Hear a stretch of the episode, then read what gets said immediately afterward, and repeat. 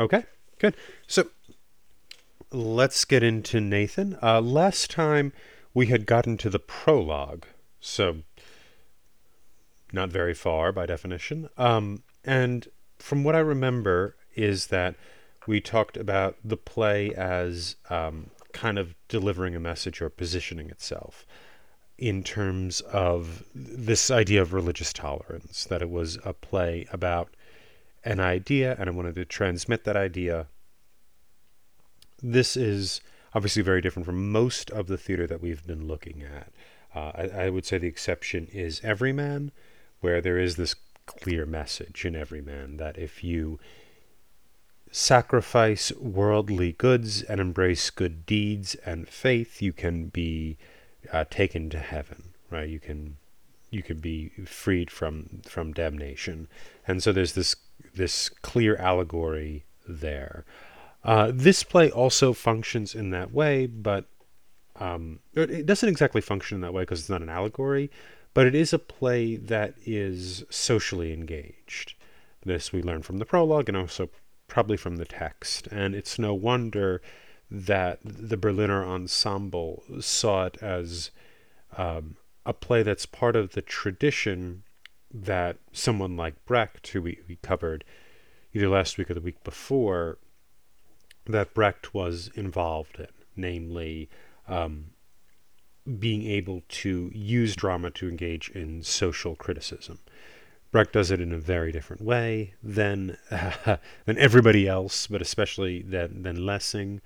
But this is a play with an intention, and in in Lessing's day, there was there were consequences for this style of play, and for this play in particular. Um, it actually was outlawed for a little while, not only on the stage but even to be published. The the reason being that it was seen as being um, anti-Christian. Uh, Lessing was also involved in uh, the translation of a few books that was that were interested in the historical Jesus, and in so doing, in being investigated, in, being invested in the historical Jesus, you are, in some cases, um, making the tacit and in some cases not so tacit argument uh, against the divinity of Jesus, right? If you're you're interested in the personhood, in the biography, then the spiritual biography is is possibly something that could be questioned. So um, all of those things are part of Lessing's biography. Um, they're part of the, the background of this play, and yet it's circulated. As we could see, our edition is I think 1781, and it's already in England and translated uh, from a initial 1779 publication. So that's that's kind of the background here, or a little more background. We did we did a lot of background on Monday, um, and I want to start then with some basic kind of plot points and, and laying out the design here. So, where and when does this play take place?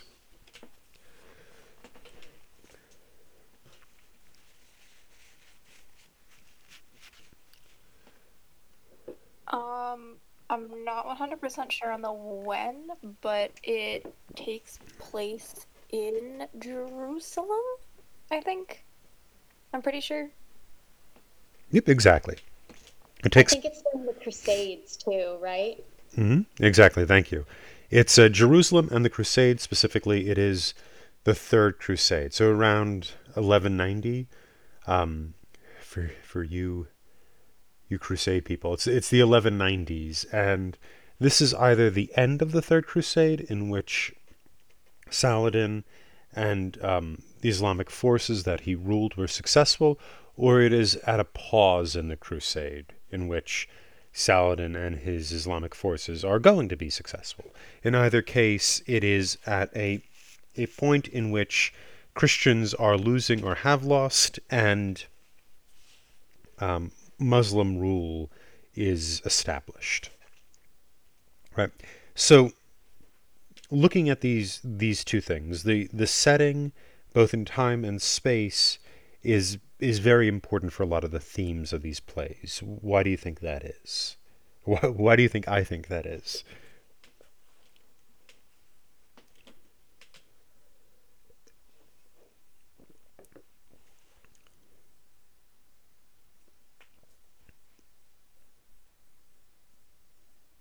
I'm sorry. Up. I, I think Sonia got it first. So Sonia, you're up. Oh, I was just gonna say it provides a little more context and gets you into the head of the audience during that time. Okay. I, not the the head of the audience during what time? Oh, dur- when the play is set, or when it's when it was like first performed. I don't know. Oh, okay. So like the the the late 18th century. yeah, Okay. And what do you mean by gets in the head of? How does the setting and location get in the head of? um, uh, well, maybe that was the wrong choice of words. I feel That's like fine. um, I'm not sure what I meant actually. Okay. Never mind. That's okay. That's fine. We we, we all stumble. That's that's cool. Uh, Rachel, what did you have?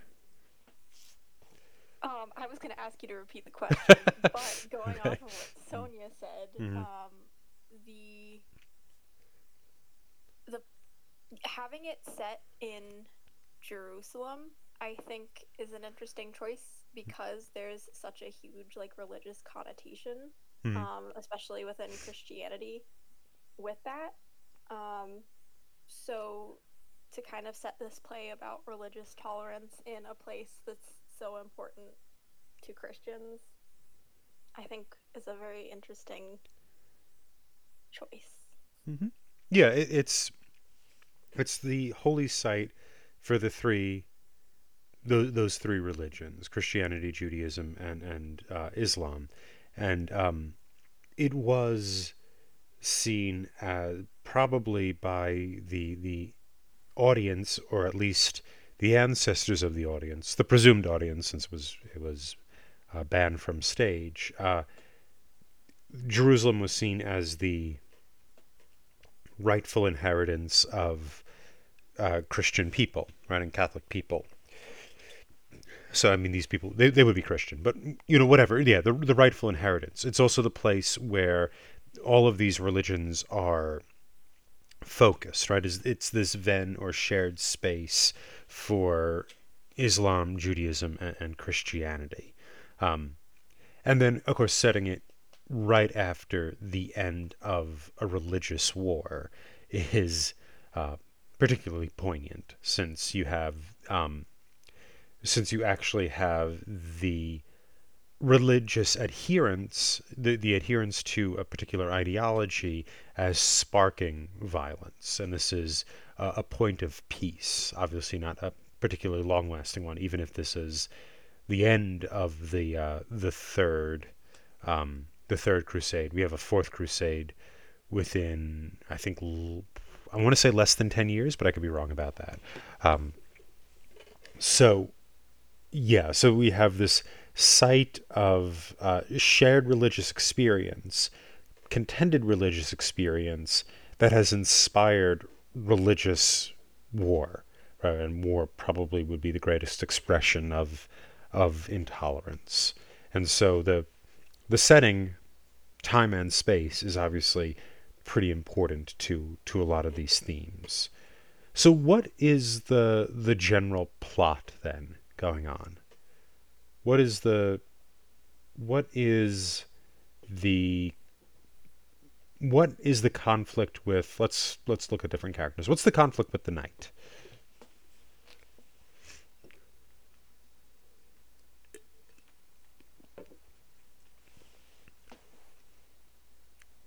What happens to him that that throws his world into disarray? Um, I know he he rescues the daughter of the Jewish merchant. Um, and then I also I think that there's something about him like spying on or something with the uh solid Saladin Saladin. Yeah, Saladin. hmm So there's kind of like a, a conflict of morality and religion that kind of goes on there.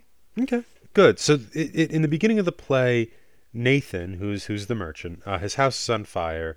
Hi- His daughter Recha is uh, it, certainly in trouble. Um, and then the Knight Templar, he saves her and he takes her out. Uh, and then there's also the, the problem where with Saladin and um, yeah, Saladin does I believe ask him to be to be like a a spy at one point, which he turns down. But the the major issue that he has with Saladin is, or not issue, but um, the major interaction he has with Saladin is what? What does what does Saladin do when they first meet?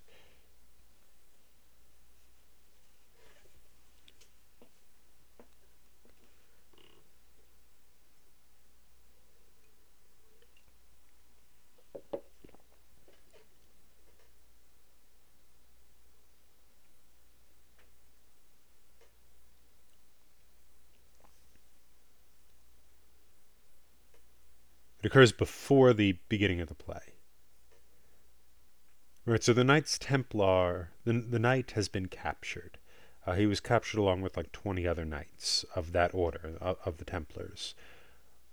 What happens to those other knights that doesn't happen to this character?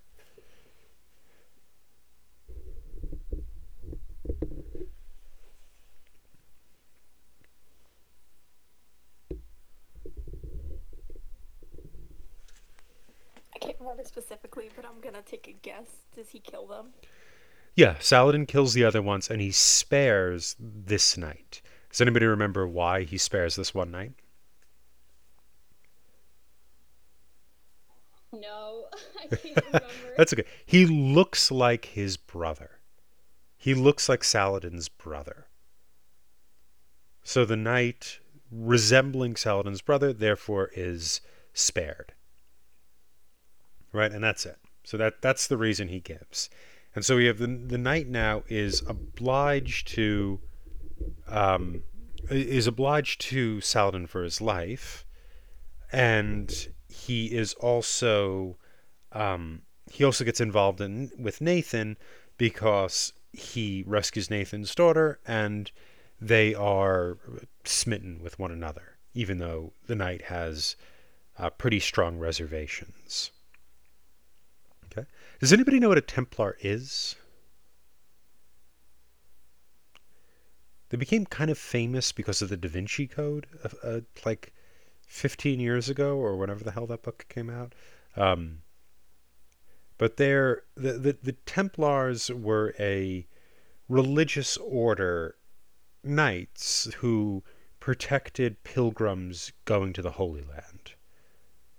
So they were that that was their job. Uh, you know, I think in the Da Vinci Code they become like conspiracy people or something. It it it, it becomes very the, the legends of the Templars become um, very very funny.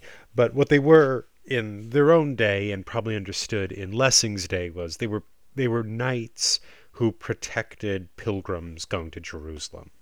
And in this play, um, they're described as, or the Knights Templar, he's described as half monk, half warrior, right? Like half monk, half knight. And so while he is a secular or a lay figure in the sense that he's not, um, he, he doesn't appear to be a priest, uh, yet he is still um, someone whose job is is given to him by the Pope. Right, he has this this religious job. He's part of the church in this fundamental way. Um, so he becomes a, like a good stand-in for Christianity. Okay, good. So we've laid that out. Um, let's talk about uh, Saladin and Nathan. So they end up interacting, and what are they interacting about? Why is why is Saladin calling upon Nathan?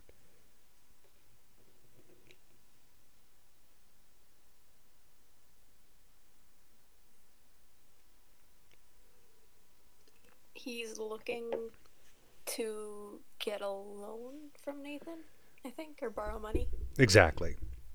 Yeah, so we learn at the beginning that Saladin is broke. There was this expectation of trade goods coming in from Egypt. That has not worked out.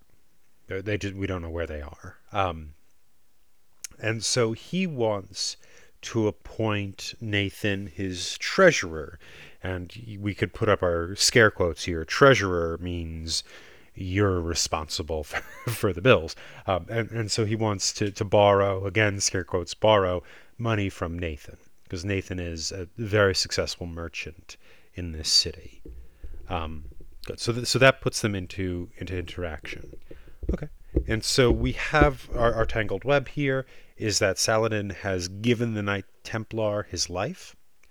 Um, Saladin needs money from Nathan. Nathan's adopted daughter has been saved by the, the Templar. And so that's our, our kind of outline here. And what ends up happening? What do we what is revealed at the end of this play?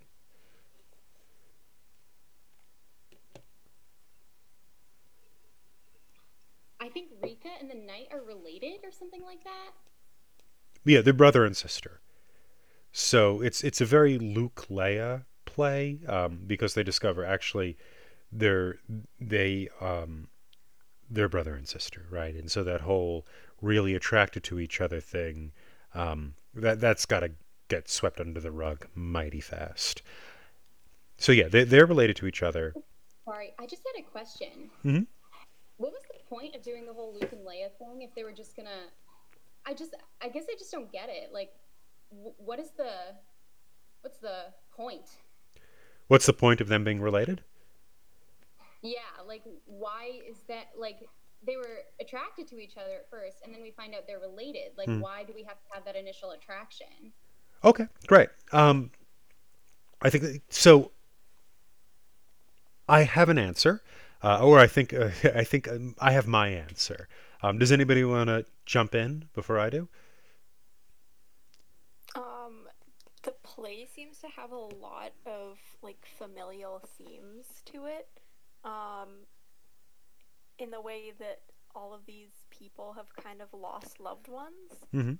if that makes sense. Um, so, and then there's also like the whole analogy with the the rings and like the brothers and stuff. Mm-hmm. So like there's a huge emphasis on like that familial kind of relationship. So it kind of feels like having them become like brother and sister at the end is in a way kind of like uniting the three religions almost. And again, I'm completely spitballing here, so like correct me if I'm wrong. But like in this case, you have Nathan who's Jewish and then you have Recha, who was Christian but raised by a Jew, and then you have uh, the Templar, who's Christian, and then you have the um, Saladin, who's Muslim, and they all kind of owe each other stuff and have these bonds, and so kind of it kind of like u- unites all three of them almost, or the three religions. If that makes sense. Yeah, I think that's that's exactly right. Um, and it, it's it's a good point, Rachel. The the family, the idea of a unified family, um, acts as a metaphor for this collection of religions, which is, um, which is a you know a family of faiths, right? They're they're religions which all look to Abraham as a patriarch. They look to a single father figure, you know, patriarch, as the the person um, from whom all of these religions flow. And you know, another thing about the the, the familial tie is do do we remember um, how what other revelation happens at the end with regard to family? What's the other big revelation?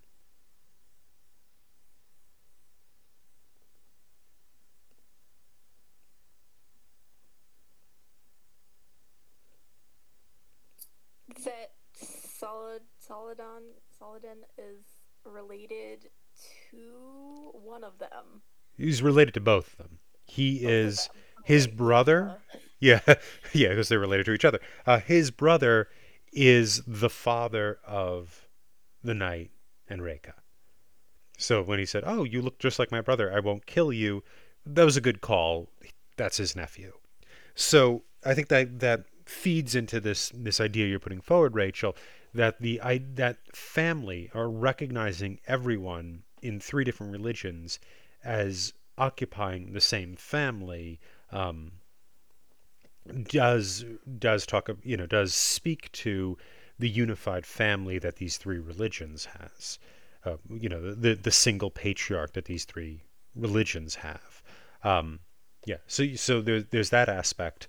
Uh, there's also another kind of familial tie here is that Nathan's family has been killed in in this religious conflict, and the friar had brought him Recha to, to raise, and so um, you know Nathan is brought into this family by um, you know out, out of this conflict he's kind of brought into this family by accepting the responsibility of of raising up one of these girls.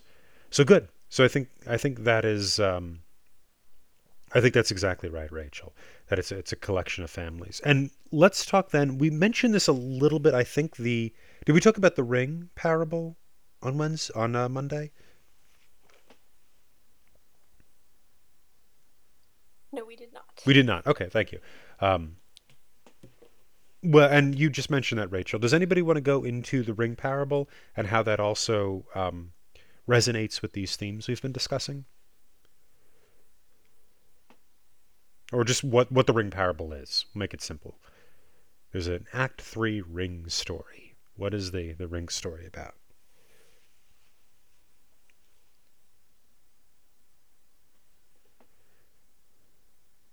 I can take one for the team here. Sure. um, so basically, the story goes that like, um, God or yeah, yeah, God gave um like this precious ring that has the power of like love, I think, or something along. It's a magic ring, basically. Mm. Um, but it was basically supposed to represent kind of religion, um, and so it got passed down um, along the family line of like father would pass it down to the son, and then that son would pass it down to the son, so on and so forth.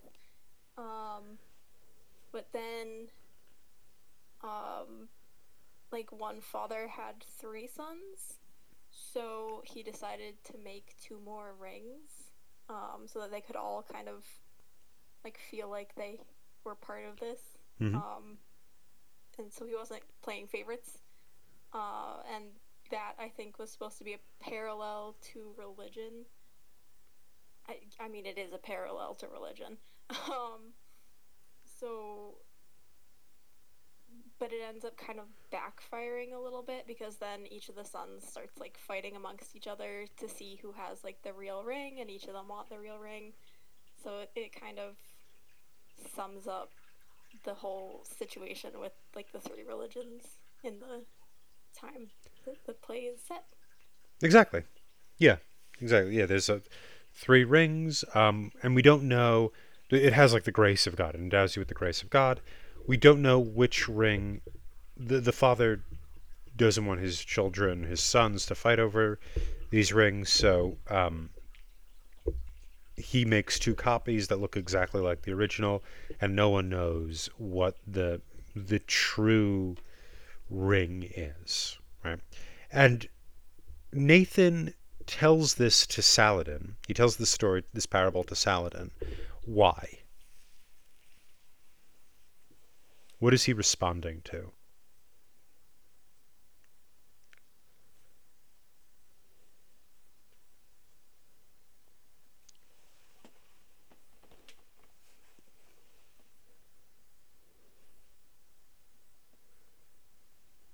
Uh, Saladin asks him what he thinks the best religion is.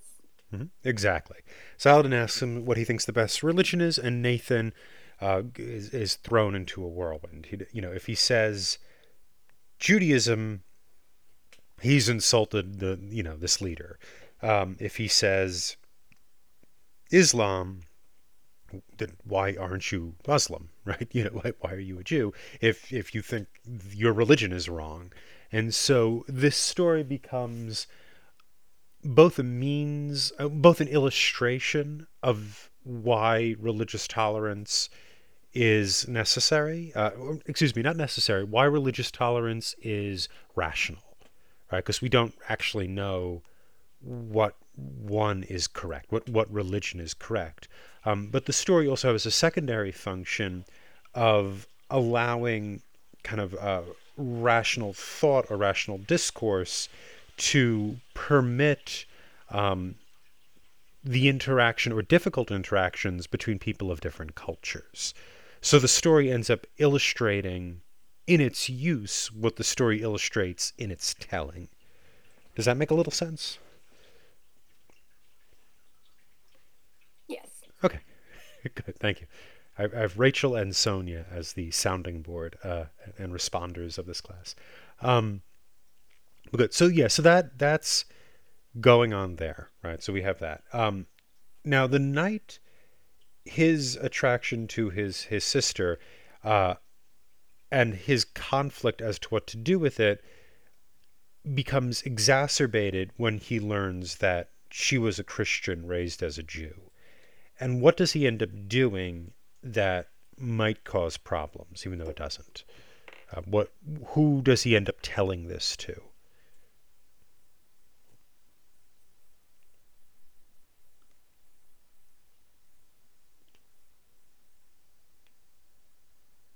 I can't remember, honestly. Okay, that's fine. So he ends up telling it to this this kind of mysterious figure, the patriarch.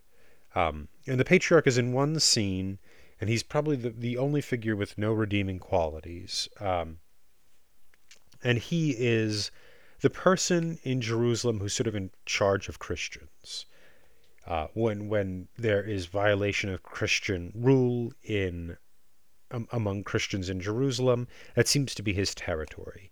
The, the exact political responsibility divide between Saladin and the Patriarch is somewhat vague. Um, we're not entirely sure, but it seems when it comes to uh, Christian behavior, the Patriarch is in charge of that.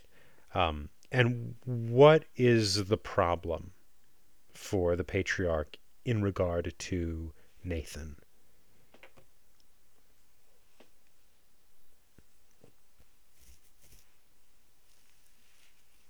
He or the person that he sends to like spy on Nathan to see, you know, what's going on recognizes Nathan as the guy who adopted um Recha as Mhm. a baby.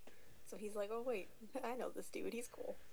Yeah, yeah. So he he knows that too. But for the patriarch, and um, you know, the knight ends up confessing this to the patriarch. The problem is a Christian girl, which is she- you know she was from a Christian mother, even though a, a Muslim father. Um, the the problem is that she's raised Jewish, which is a big no no. And so the patriarch is looking looking for blood, looking for, I, I believe, to execute Nathan for raising a Christian Jewish, and um, the knight is is also outraged by this when he finds out that she was a Christian by birth, and so there's that that added conflict there. Now, of course, the all of these conflicts go away. There is a sort of Shakespearean element to the the comedy of of this play, and it is a comedy, even though it's dealing with maybe more serious subject matter, in the sense that the, the ending is happy, right? And the conflict is turns out everybody's related to everybody, so we we don't have to fight. Um, everybody's related to everybody, so we don't really have to necessarily worry about should I marry someone who's raised Jewish? Well, you can't marry her anyway because she's your sister. um, and also the uh, the the problem of the patriarch also then vanishes, and then the problem of the money vanishes too. What we learn in the end from um, from a minor character, Emir, who comes in, is that the the trade from Egypt was delayed, and now it's here, and now you have a ton of money, and so uh, so Saladin is not going to need to lean on Nathan anymore, uh, and and so everything the the conflict that was just like an As You Like It, right, where it's suddenly like the evil duke meets a hermit, and the hermit says, "You're evil," and so the duke gives up everything. You know, it just vanishes. The conflict sort of just vanishes here as well. Um, and and that's that. Uh, I will say what's interesting about reading the kind of critical literature of this is in its day, as I said before, uh, Nathan the Wise was was banned for being kind of anti-Christian. And I think the least sympathetic character, and I could ask you guys this and, and see if you share, the least sympathetic character seems to be the patriarch, who's the representative of authority in the Christian world in this play. Um, everybody else, yeah, Sonia agrees. Uh, everybody else seems to have either redeeming characteristics or they, they're not on stage long enough for, for it to matter. Um, however, in like the last 30 years, when you read some of the critical literature on Nathan the Wise, and uh, a lot of it's in German, so the, the English language critical liter- literature is, is few and far between. A lot of it is frustrated actually with the the treatment of Judaism. Um, and the arguments tend to go that there isn't any kind of specific characteristic of religion, of a Jewish religion, being depicted here. I would say that's true of of Muslim of the Muslim religion as well, of Islam as well. That and I also actually say it's kind of true of Christianity in this play, is that the the particulars of these different religious traditions aren't necessarily highlighted. Um, what do you think? What do you guys think of the fact that we are not actually, let's say, learning in, in a play about religious tolerance, learning anything about these this religious diversity in this play? What do you guys think of, of that as um, as an aesthetic choice that Lessing makes? And what do you think of that as a, a consequential choice? How does that affect his goal in writing this play? I feel like um, I can understand why the author wouldn't put any of the particulars of each religion into the play because you don't want to that's not what you're focusing on you know? You're focusing on uniting three different groups. But on the other hand if you're watching this like back in the 1800s and you know nothing about if you're a christian and you know nothing about jewish people or muslim people you're not getting an education on anything and in some cases it might just like I don't know, strength, strengthen any prejudices. Prejudices? Is that? Yeah, I guess yeah. plural form. yeah, you, you, you got the plural. Okay. Good. Yeah. Um, yeah, I agree with that. I think um, for the time period, it was pretty. Um, oh, I forgot the word I'm looking for. Not understanding, but like all things considered um, especially the way the prologue mentions that like there was a huge issue with um, anti-Semitism in mm. Germany at this time. So like even putting in you know a Jewish character, I think kind of goes above and beyond. And then yeah, um, so all th- like from a modern standpoint though, it definitely feels very stereotypical.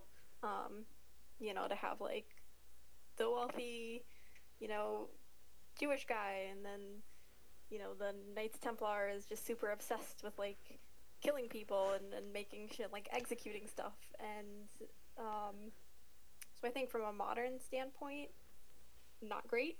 Um, but I also think he could have chosen to not make the religious aspects so pronounced because that isn't what this play is focused on you know, it's focused on people and their relationships.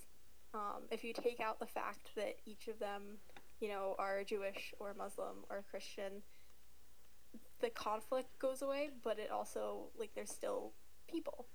Um, so I think that was an important message to send along is that yes, religion is important, but like at the end of the day, we're all human. We all have, you know, families and we all have these relationships you know, with other people, um, and that like religion shouldn't stop you from making these relationships and getting to know people like that. I guess.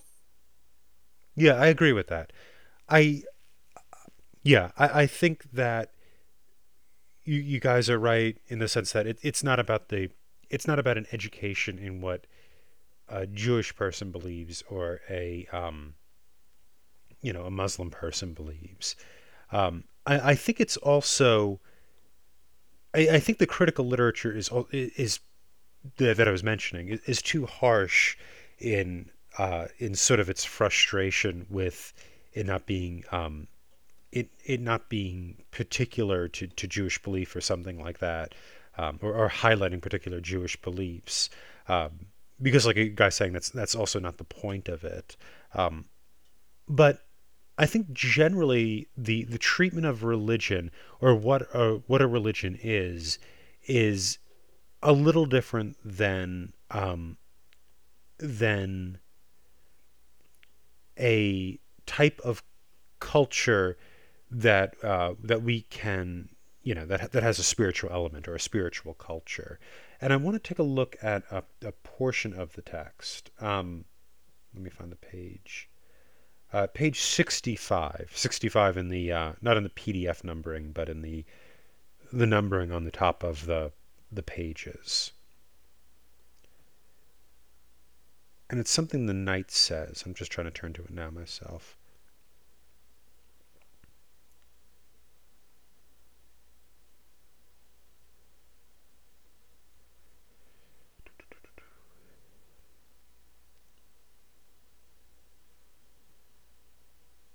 It's right at the beginning of Act 4, or towards the beginning of Act 4. Um, so the knight here is speaking with the friar. The friar, again, is that person who delivered the, the baby, baby Recha, up to, to Nathan. Um, and so they're they're having a conversation. Um, and so the, the friar speaks to the knight, and he says, And yet a priest, whatever be his business, would scorn the advice of knights or gentlemen. The knight, in response, For priests enjoy the privilege to be wrong, which we indeed are never jealous of. If 'twas nobody's business but my own, I should not want your patriarch. But there are many things in which I deem it safer to be wrong with good advice than to be right and not have asked any. Moreover, I begin to feel religion is party. However candid and impartial our professions and our turn of mind, we unknowingly support our party. So, this is a really, really interesting way of describing religion, right? Um, you know, if it was nobody's business but my own, I shouldn't want your patriarch. Um, and he wants to be safer with good advice than to be right and not have asked any. Um, meaning he wants like the community, his community, his Christian community, to be drawn in. And when his que- you know, if it's a question about religion, his his statement is, "I begin to feel religion is party." And whatever our profession, whatever we think, we have a prejudice in favor of our party. So, what do you guys think of that that observation the knight makes?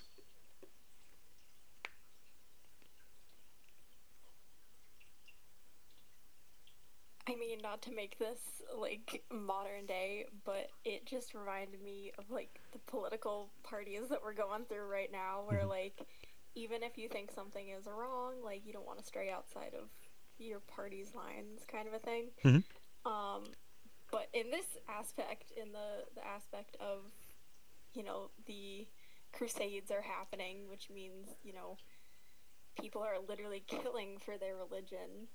Um, the fact that the knights, the Templar knight, who is like you know tasked with kind of protecting um, people of his own religion, the fact that he's saying like I kind of feel like we're just blindly following along and we're not really questioning, you know, the stuff that's being told to us, even if it's wrong.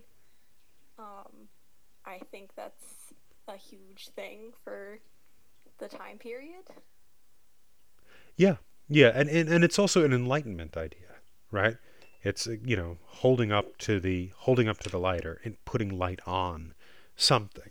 Um, this idea of, of blindly following tradition or custom that seems to be held up here, and it's it's interesting because I don't think the play is is endorsing the subtraction of custom or religion from life. I, I don't think this is a play um, that is is invested in in secular as solution, right? You know, the, the, everybody's religious at the beginning of this play, at the end of this play. They've just managed to find a way to live with one another.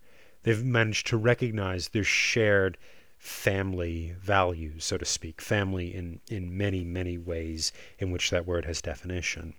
Um, but I, I, think you're right, Rachel. And it reminded me too of, of kind of political party, right? Where eventually it's whatever your party does, you endorse, and the justification, the rationality comes later, right? It's this is good, whatever that person, whatever that group says is good, and then rationality is a tool by which you can defend that thing. And so rationality has a lot of it has a lot of wiggle room, right? You can, you can apply it in, many different ways.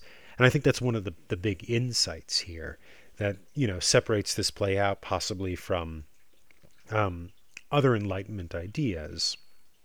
And it, you know, the, the kind of cult of rationality when reason became you know the the thing at the center of philosophies that is a little earlier right? So that is more 17th century. Um, it is at the spark of the enlightenment but it isn't it isn't the only thing. And i think this play is um, holding up the source of of culture and tradition uh, to the light in that sense. So good. Um, so last thing I, I want to bring up, we're, we're we have oh we have a little more time. We have about seven minutes, um, so maybe not the last thing, um, but one a big question I have about this play uh, is really I kind of phrase it as uh, David Hume versus Rousseau, and we've talked about Rousseau before. He's the like return to nature guy. Um, Jean Jacques really he's like like a super asshole.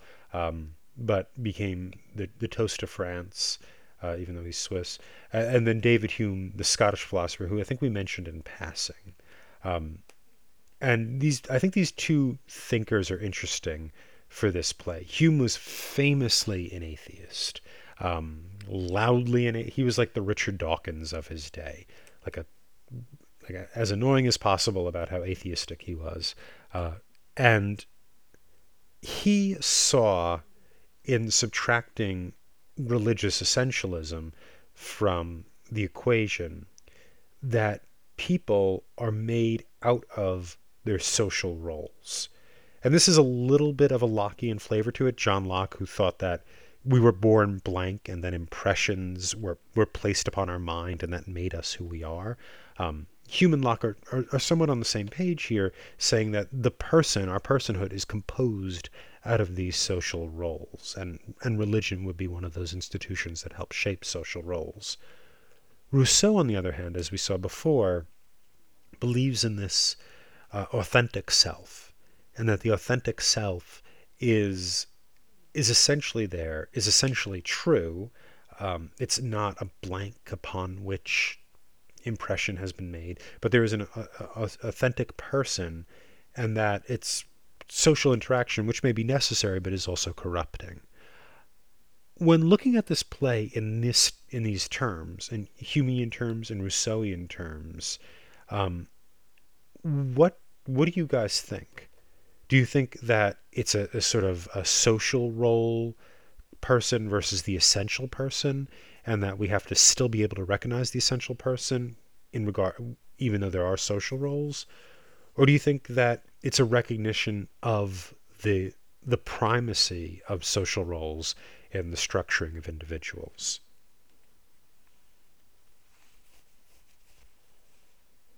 Sorry, can you elaborate? yeah, that was that was. Uh, um, so let's think about it. Is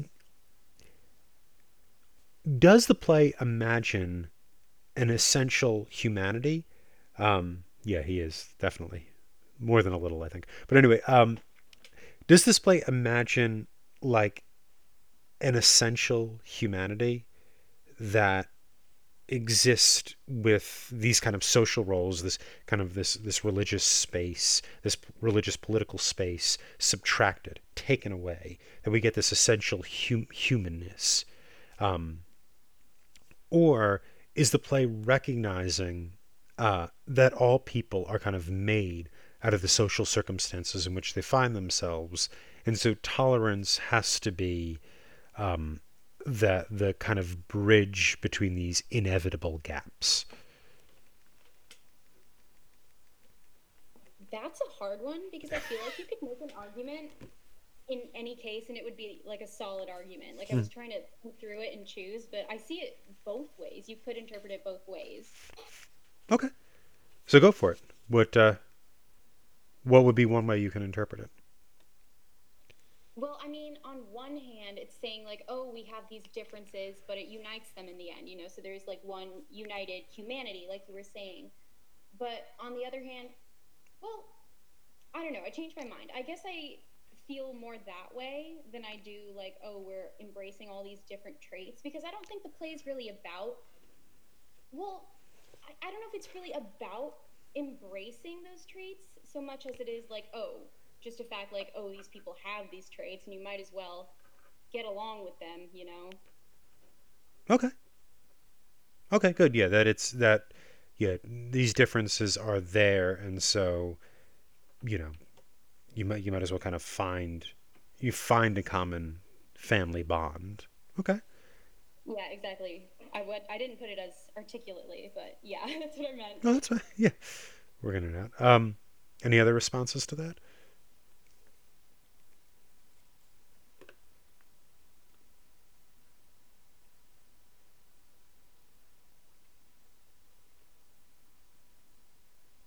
Okay. Very good. I think we will. We have I think less than two minutes, so we'll start to to wrap up. Um, any closing thoughts about about this play? Are you? Uh, we we might touch on it again, but we're gonna we have like the Peking Opera and Kabuki on Friday. Um, so I think we're probably going to be. It's probably going to be a lot of me again on Friday. Uh, we could talk about this play more, but I, I I'm getting a feeling that we've we've gotten what we need out of this play. We kind of understand this play in terms of um, an enlightenment worldview. Hopefully, that was the kind of the point of reading this to see this turn towards um, towards world towards philosophy as shaping art uh, and that's going to kind of continue in the next few weeks. Um, so I think our next next major play is Woyzeck, uh, which is for Monday, which is, is very exciting. Um, I would check out the opera if you can by Alban Berg, or at least you don't have to watch the whole opera, but at least some of the music. Uh, and the music is really suited to this play. So actually, the thing to do listen to a little bit of Berg's opera of it, just you know, just how it sounds, and understand that that is entirely appropriate for the type of play that this is, um, and and that'll be fun. And then we will move on Friday to China and Japan to to wrap up this week. And I will stay on here for a few more minutes if anybody has to, to talk to me. Okay? Thank you.